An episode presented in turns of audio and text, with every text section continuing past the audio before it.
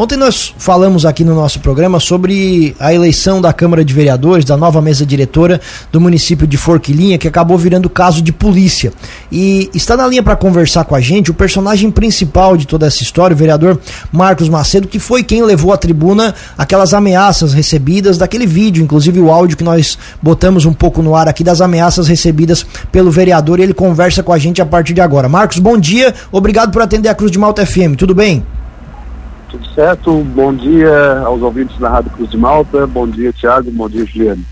Marcos, eu queria que você começasse explicando para os nossos ouvintes assim todo esse clima da cidade de Forquilinha, desde quando você recebe essas ameaças e o que especificamente aconteceu nessa nesse vídeo, né? De que forma você recebeu tudo isso, essas denúncias que você acabou levando para a tribuna da Casa Legislativa em Forquilinha. Então, é, na noite do último domingo, é, dia de Natal, eu recebi no meu telefone particular. É, foram três vídeos, é, aqueles vídeos de visualização única, né? É, e a gente não conseguiu, a gente não conseguiu gravar esses vídeos.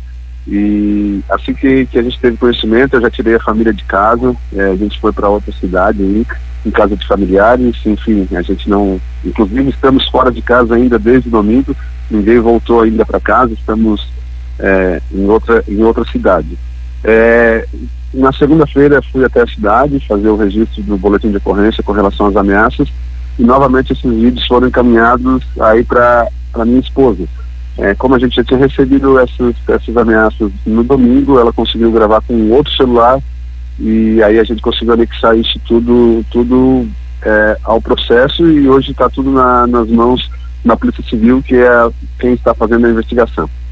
Isso começou apenas no domingo, Marcos, porque obviamente as construções da Câmara de Vereadores elas se desenrolam por algum tempo, mas você já tinha sentido um clima mais hostil ou apenas no domingo vieram as primeiras ameaças? Na verdade, a gente, é, o grupo político é formado ali pelo Partido, Partido Democrático Trabalhista, PDT, pelo PP e pelo PL. É, as executivas têm, têm, tinham uma conversa há mais de dois meses, onde a gente já tinha um encaminhamento é, com relação à formação da mesa diretora, inclusive foi é, essa formação que foi eleita na, na noite de segunda-feira. É, ou outra cooptação individual tinha sido tentado, um ou outro tipo de conversa tinha sido tentada com os cinco vereadores, porém tudo no campo da política, né? E, quando chegou essa situação aí do domingo, segunda-feira, aí eu digo que não é mais caso de política e sim de polícia. Também foram divulgados áudios do prefeito de Forquilinha fazendo ameaças. Vamos lá, vamos falar dessa forma aqui. Aqueles, aqueles áudios foram direcionados para quem? É, eu acredito que, que, pelo que a gente ouve ali, é, de forma coletiva, né, a todos os vereadores que não, que não votassem com, com a chapa que, que seria, é, de certa forma, a preferida por ele. É, então, eu, eu não, não, não faço ligação de um áudio com as ameaças que eu recebi. É, eu acho que se a gente fazer essa, essa ligação, a gente está sendo leviano, né? É, quem vai estar tá fazendo essa identificação é a polícia, é, é a polícia, é as forças de segurança na, no âmbito da sua investigação. Perfeito, é, eu acabei falando ameaças aqui, mas essas no campo político, entre aspas, né? Do, do, isso eu já falei ontem aqui no nosso, no nosso programa, não tem absolutamente nada a ver, não dá para fazer realmente essa ligação com os fatos que aconteceram com o, o senhor. É, no campo político, agora falar da política aí do município de, de, de Forquilinha, Marcos, essa situação do PDT, agora vocês são oposição, ao que parece aí na Câmara de Vereadores, o que, que aconteceu nesse meio termo para vocês romperem com o prefeito? Na verdade, é, eu acredito que as forças políticas elas vão, vão se alinhando, vão se ajustando com, com o passar das administrações. É, alguns movimentos políticos, às vezes, eles acabam é, tendo consequência lá na frente, e eu digo que o principal fator que, que acabou levando para que isso tudo acontecesse foi a reeleição do, do candidato ao deputado estadual Rodrigo Minuto, que é do nosso partido, que é a principal liderança, junto com com o ex-prefeito Vanderlei Henrique, junto com o próprio vice-prefeito Chile, com a minha pessoa e a pessoa do vereador Valdeci, é, a gente trabalhou, claro, para a reeleição do deputado Rodrigo Minuto. De certa forma, é, eu acredito que, que, quem estava na administração, é, pelo fato de, de ter trazido muitos recursos para a cidade, acabou assumindo muito, muito compromissos com outros candidatos. É, de certa forma ele gostaria que a gente também trabalhasse com esses candidatos, mas a gente tendo um candidato da cidade de Forquilinha, sendo do nosso partido, não teria como nem o porquê da gente fazer um trabalho diferente. Então, ali a gente já sentiu que, que, que criou-se um clima e que veio a culminar agora com, com essa, eu não vou dizer rompimento, a gente vai ter que esperar agora os próximos dias aí para ver de que forma que isso tudo vai, vai se encaminhar.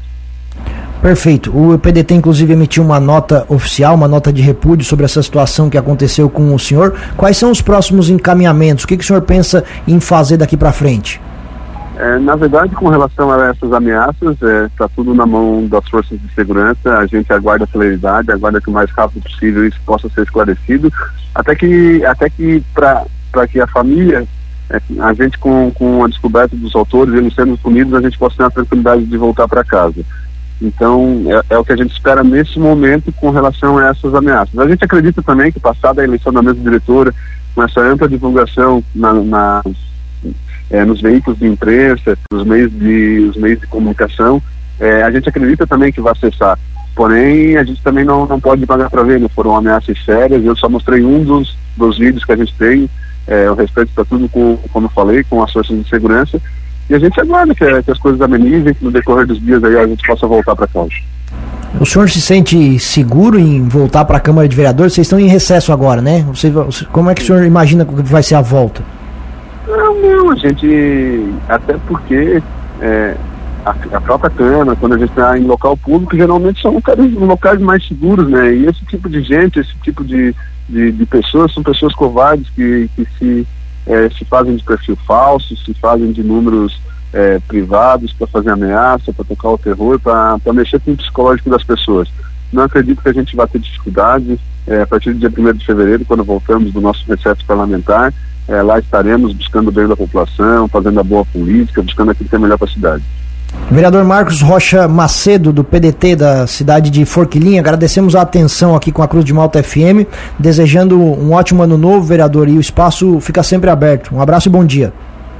Obrigado, eu gostaria de agradecer as inúmeras mensagens que eu tenho recebido de apoio, é, de pessoas que eu até nem conheço, a própria imprensa é, e as forças de segurança, Polícia Civil e Militar, que têm nos dado um suporte muito grande nesse momento. Desejo a todos aí um feliz ano novo e um bom ano de 2023.